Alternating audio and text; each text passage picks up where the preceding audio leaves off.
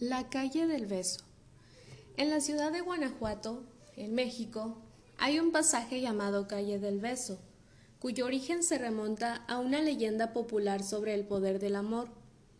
Dice la historia que Carmen era hija única de un padre celoso y violento que la mantenía aislada por la fuerza para que ningún hombre se la arrebatara.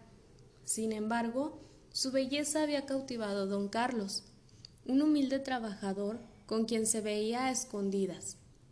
Cuando su padre lo descubrió, enfureció y prometió casar a la joven con un adinerado viejo español que le brindaría una generosa fortuna. Horrorizada, Carmen mandó una carta a su amado a través de su dama de compañía, explicándole los planes de su padre.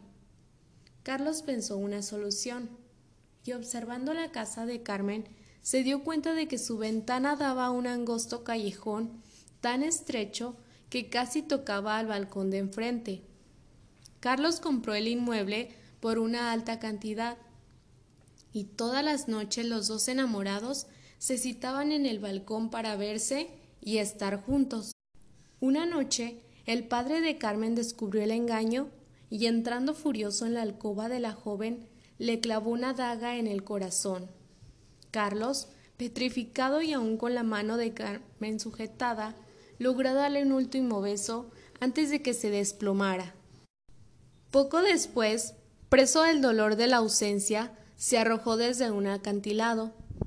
Dice la leyenda que si vas a Guanajuato con tu pareja y no te besas en el tercer escalón del callejón, tendrás siete años de mala suerte.